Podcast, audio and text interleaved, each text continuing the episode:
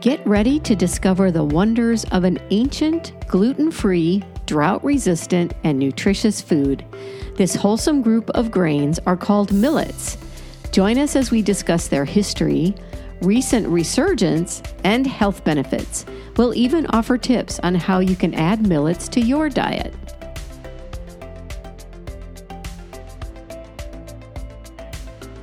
I'm Professor Megan. And I'm Professor Susan, and we're your nutrition profs.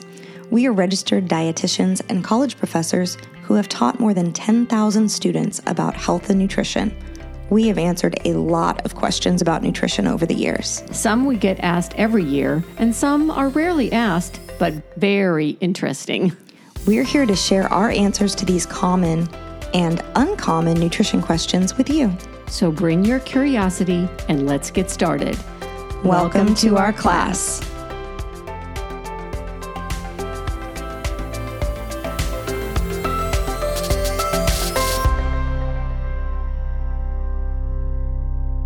Did you know that 2023 is the International Year of Millets, according to the United Nations? Really? Yep. Why? I mean, what's so great about millets that they get a whole year? Good question. That's exactly what we're going to talk about on today's snack episode the amazing world of millets. They've been called the mother of all grains and a superfood, but what exactly are they? Well, millets are the seeds of cereal grasses, which makes them whole grains. The most common ones are sorghum, pearl, teff, and fonio. And you've probably heard of sorghum and maybe millet, but maybe not teff or fonio, which are consumed in parts of Africa. They're also consumed regularly in India and other parts of Asia. They're from the family Poaceae, a group of grasses cultivated for their small edible seeds. There are two broad categories of millets based on their size. Pearl, foxtail, proso, and finger are large millets. Kodo, Barnyard, Little, Guinea, Brown Top, Fonio, and Adlai, also known as Job's Tears, hmm. are small millets. Pearl millet is the one most widely produced for human consumption, and it's the sixth highest producing crop after maize, wheat, rice, barley, and sorghum. Millets have been cultivated in Asia and Africa for more than 4,000 years. Wow. And millets were the major grains consumed in Europe during the Middle Ages. So you'll often see them described as ancient grains on food labels and packages. Yeah, I've seen that. Me too. In India, they consume a lot of finger millet, which is red and also also called ragi, nachni, marwa, and other names. It's usually ground into flour, and they use it to make all sorts of breads like roti, dosa, or parathas, or upma. They use it to make sweets like cookies or cakes, or sometimes they just do a porridge like breakfast made out of it. But in the US, millets are primarily used as animal and bird feed. Yeah, lots of people have talked to me about that. Most bird seed mixtures are usually a type of millet called proso or common millet, sometimes also called broom corn millet. These are consumed as cereal foods in Asia and Eastern Europe, but generally just used for bird seed here. Millets are also grown for feed for livestock and they're used for ethanol production. But human consumption of millets is increasing here in the US due to their high nutrient density. Susan, have you ever eaten any millet? I ate teff several times when I was visiting Ethiopia. It's commonly consumed grain there, and you can eat it like oatmeal or porridge, like lots of other grains but it's also used in other ways, like ground into flour, and then they use this flour to make a spongy flatbread called injera. We actually talked about this injera when in our last episode when we were talking about seasons eatings, holiday yes, foods. we did. Sometimes this teff can also be used to bind other ingredients together. Like other grains, millets are pretty versatile. They're usually cooked like rice, but you can change the amount of water that you cook it in to give it different properties. It can get kind of sticky though, but if you toast it before you cook it, it's supposedly less sticky and also tastes a bit nuttier. Hmm, we'll find out. Yeah. So, like a lot of other grains, you can add them to salads or soups. You can eat them as a side dish, like you might with rice or quinoa. You can use them as a binder in things like veggie burgers or meatloaf, and we're going to try them today in a binder in a in a patty that we made. It can also be ground into flour, like we mentioned before, and used to make all sorts of foods. You can even pop it like popcorn. That would although, be fun. I know. although it's much smaller. Um, and some people use that popped millet like breadcrumbs to coat various foods. Oh, that's a good idea. Yeah. It's really best if you have millet to store it, whether it's whole or in flour, store it in airtight containers in the pantry. It'll last about six months to a year there, or you can put it in the freezer. We're going to taste some foods made with millets shortly, and the nuttiness supposedly pairs well with warmer spices like cumin and coriander, or lemon juice and zest, as well as fresh herbs like parsley, cilantro, or basil. You know, I'll bet millets go really well with roasted veggies too, like if you had sweet potatoes or squash. Oh, yeah. Yeah, that sounds really good, right? Or you can add them to dishes with dried fruits, nuts, and other seeds. This is really making me hungry. Yeah, me too. and this stuff smells pretty good. So, millets have been used to make beverages too, especially in several African countries. In Namibia, they make a beverage called oshikundu, and in Uganda, they make a similar beverage called bushera or obushera. And these beverages are made with some type of millets, usually pearl, and sorghum flour and water. And like a lot of other fermented drinks like kefir, they add a little bit of the previously fermented oshikundu to the mix to kind of get the whole fermentation process started. They then leave it out at room temperature to ferment for a few hours. But interestingly, you have to drink it right away because it pretty much only lasts a few hours, maybe up to six but it is consumed as sort of an everyday drink for all ages, and this is the non alcoholic version. Yeah, they also make fermented alcoholic beverages or beers using millets. Hmm. So in Zimbabwe, they make umqombothi, which is homemade, or there's a commercial version or brand of sorghum beer called Chibuku. It's actually called Chibuku Shake Shake because you have to shake it up to drink it, and that's a pretty common that's a pretty common beverage.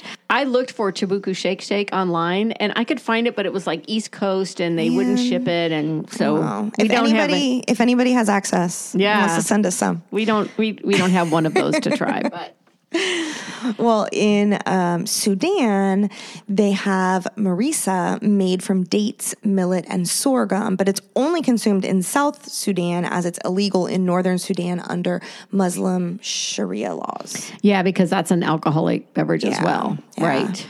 Um, in Ethiopia, they make telebir from teff. Did you try any of that? I didn't, but there was another fermented beverage, but it wasn't made from teff that I did try. And then in Nigeria, they have oikokpo, oyokpo, oyokapo, beer made from pearl millet. So millets can be used in a number of ways. And in addition to all this versatility, millets are really, really hardy. They're drought tolerant, pest resistant, so they can survive in really harsh environments with less fertile soil. Well, that'll be great as growing conditions change with the climate. So, with more droughts predicted, we'll need to be able to grow food in harsher climates. Right. And because they can withstand a wide range of these difficult growing conditions, they're going to need fewer fertilizers and fewer pesticides. So, growing millets may really help with food insecurity in India and sub Saharan Africa. And they have deep roots, which can help reduce erosion and retain soil and mitigate desertification. Okay, so I can see why the UN and the World Health Organization devoted a whole year to celebrating millets. They sound really amazing. They do. I'm excited to try them. Well, so earlier we mentioned the nutrient density of millets. So remember, everyone, foods that are nutrient dense mean you get a lot of nutrients per each bite of food. Millets, in particular, are high in both soluble and insoluble fiber, antioxidants like phenols, several vitamins and minerals, as well as protein. You know, we've talked quite a bit about the benefits of antioxidants on this podcast in lots of episodes, but maybe we haven't talked so much about fiber. So let's do that. Right. All dietary fiber is good for us, and all fibers are carbohydrates. But humans don't have the necessary enzymes to break down fiber in our food, so it just passes through the digestive system chemically unchanged. But as it moves through the system, it leaves behind a wake of health benefits. Some fibers dissolve in water, and so these are called soluble fibers. And soluble fibers are particularly helpful for reducing cholesterol levels and blood glucose, which may reduce risk for developing heart disease or type 2 diabetes. They pick up some cholesterol and glucose molecules before they're absorbed and carry them out of the body.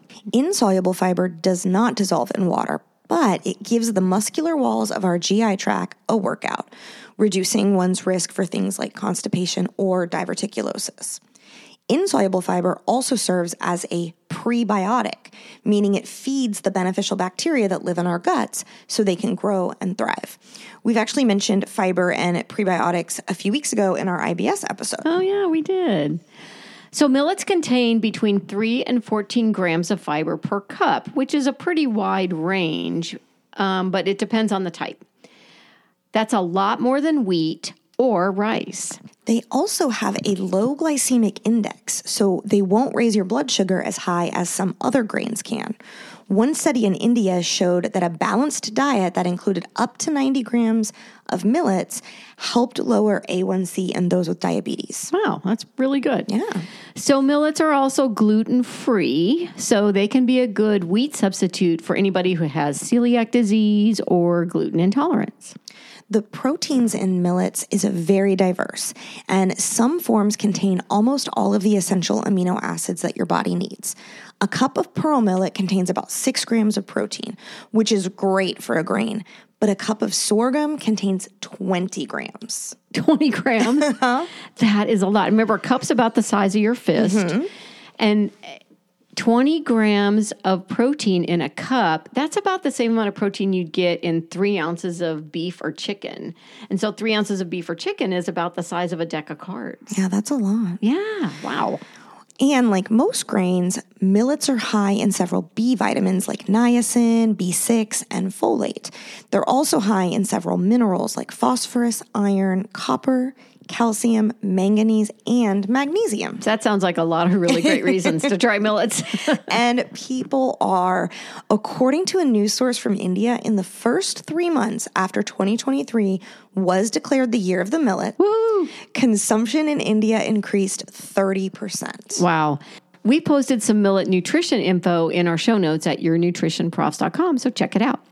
Okay, but are there any reasons not to eat millets? Maybe. Um, millets do contain what some people call anti nutrients in varying amounts. Anti nutrients are substances that may be beneficial in low doses, but in high doses, they might inhibit absorption of other nutrients. So, in millets, these anti nutrients include tannins, oxalates, and phytates, as well as some digestive enzyme inhibitors. But when consumed in high amounts, these can reduce protein digestion and block absorption of some nutrients, including minerals like iron and iodine. Let's talk a little bit about iodine. Iodine is used by the body to make thyroid hormones.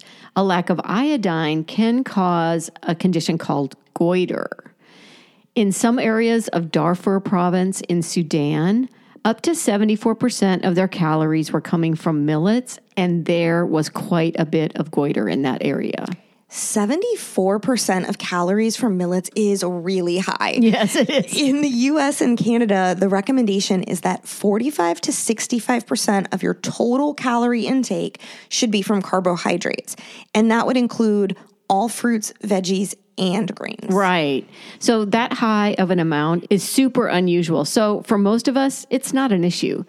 But if you're already hypothyroid, you might want to minimize your intake, especially of pearl millet and sorghum, because they're the highest in these anti nutrients. Yeah, probably wise. And diets high in oxalates are also risky for the development of kidney stones. Yes, so if you're vulnerable to those, you may also want to avoid pearl and sorghum millets. But there are other types of millets that you could consume instead. You can also minimize the anti nutrient issues by soaking millets in water and then rinsing them. And then when you cook them, cook them in lots of water. The effects can also be reduced if you consume sprouted or fermented millets instead of whole millets. So, like the fermented millets, um, would be in those beverages that we talked about. Oh, yeah. Yeah.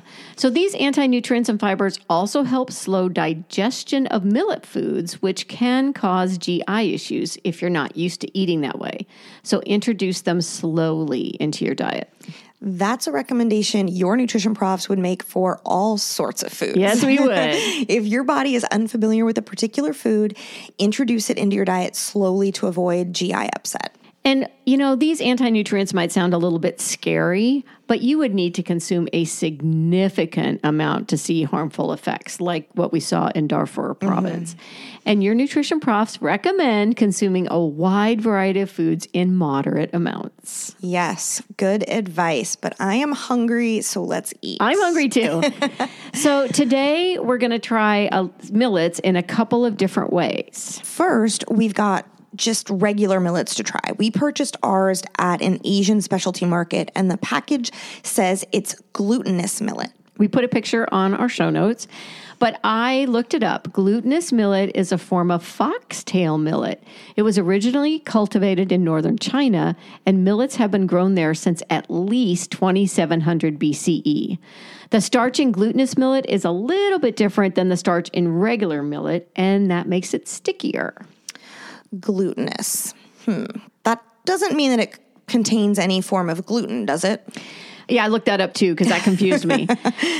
So, glutinous, in this case, glutinous millet is spelled G L U T I N. The gluten that those with celiac disease need to avoid is spelled G L U T E N, and they are not the same thing, although they sound the same when you say them out loud. Exactly. All millets are G L U T E N free, so they are appropriate for people with celiac disease. Good distinction. Mm-hmm. All right. Well, I'm looking at some millet seeds right in front of me, and they are very small. They're kind of grayish brown looking, and they look like really tiny pebbles or really large bits of like sand. Yeah, they look like couscous to me. It, it, it looks like baby couscous. Yeah, but it's a little grayish brown in color. So let's try them. So this is just plain old ordinary millet that I boiled for like 20 minutes. Yeah, prepared like you would rice. Yeah. They are a little bit nutty. They are. I like them. I actually really like them too. They are del- pretty darn delicious. they really are. Yeah. Wow. So, like we said, you would eat them like rice or cook it. You cook them like any grain, rice, quinoa. They, you know, in the package, they actually looked a little bit like quinoa. It did. Yeah. Or it does. Yeah. Okay, so we also found several recipes for various sort of fritter type foods. And so we made millet cakes with carrots and spinach. So the way we did it was we made the millet and then we um, put the millet in a bowl, the, the cooked millet in a bowl. We fried up some um, shallot, garlic, carrots, shredded carrots, and spinach, and just warmed that up a little bit, cooked that up just a little bit, added that to the millet, added a few more ingredients and a binder, and made some cakes. And then we baked these cakes up, look like they kind of look like a crab cake. We baked them in the oven. So we're to try these. Oh, we also have a little bit of sauce to go with them.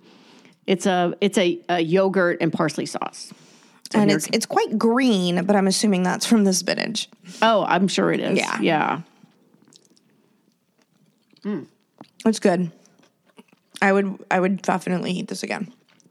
And try it with some, so some good. sauce. I would definitely eat this again too. It's good with the sauce. It's good without the sauce. Hmm. Let's try it with this. I'm going to try it with the sauce. Delicious. I feel like this might be the best thing we've tried. I think you might be right. It's really good. Yeah. I could eat these all day. And you know, the recipe made, I think I made 18 cakes. You made 18 cakes? Yeah. That's a lot of cakes. I've got 18 of these. Oh my gosh. we only cooked up three of them to start to, you know, to taste it, but holy cow. I wonder if I can freeze them. I bet you can. You think I should bake them first and then freeze or freeze them I'd bake them first. Bake them first and then freeze them. Yeah. Because I don't know I'm going to eat 18 of them. No, I mean I'll take some. Okay. but these are really, really good. I We're going to post the recipe. Mm-hmm. And this was just a recipe we found on the internet, but we'll post the recipe in our show notes. And we highly recommend that you try this because this is delicious. Okay, but what about a millet drink? Well, I was able to find a beer made from millet. It's brewed in Quebec, Canada, and it's from a company or a brewery called Glutenberg. That's that cute? They have several varieties of beer, and they're all gluten free, made from various grains. The one we're going to try is their white ale, and the grains it uses are millet and buckwheat. All right, well let's crack it open. All right, here we go. Love that sound. All right, Here we go. this is the go. dangerous part. Oh, the pouring. All right, here goes. Cheers. Too. I like it too. That's a pretty good beer. It's refreshing. Ours isn't quite as cold because it's been sitting here with us. It's still pretty But cold. it's pretty cold. It would be really good on a hot day. yeah, this is what we needed in the summer when it was over 100 degrees. Oh, yeah, definitely. It doesn't have aftertaste. Not at all. It reminds me a little bit of a lager. Yes. It's a little cloudier than that, though. So kind of like a, a cross between a lager and maybe a Hefeweizen. That's what I was gonna say. I think you're right. Yeah, yeah, and I do like a good Hefeweizen. Me too. So these would I would drink this again for I sure. I would too. I'm gonna keep drinking this one. All right. Oh my gosh. Well, this was a success. Totally. I think millets are delicious. and I'm going to start buying them. I think I am too, for I'm going to sure. start using them. I'm going to use them instead of rice. Mm-hmm. You could use them instead of any kind of wheat. Uh, like we use bulgur wheat sometimes in some of our, our dishes. So you could use it instead of that. I use the quinoa, quinoa. quinoa. Quinoa. Yeah. So there's lots of options for this. And really, listeners, this was delicious. We're not just saying that.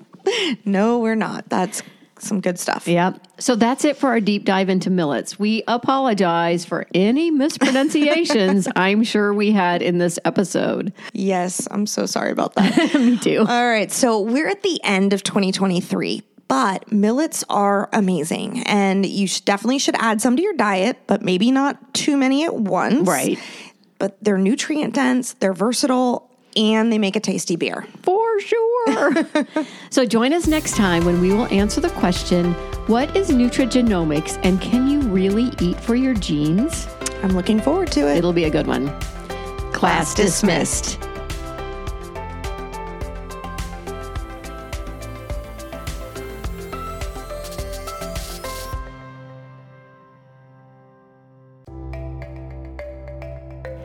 We hope you enjoyed this episode.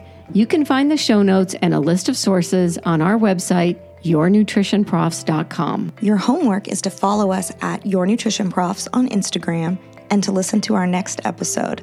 You can listen on Amazon Prime, Apple Podcasts, Spotify, YouTube, or anywhere podcasts are found. We'd appreciate it if you'd like us, write a review, subscribe, and invite your family and friends to join us too. If you have a nutrition or health question you'd like answered, let us know. We may even do a show about it. Send an email to yournutritionprofs at gmail.com or click on the Contact Us page on our website. Thanks to Brian Pittman for creating our artwork. You can find him on Instagram at Brian Pittman77. See, you next time.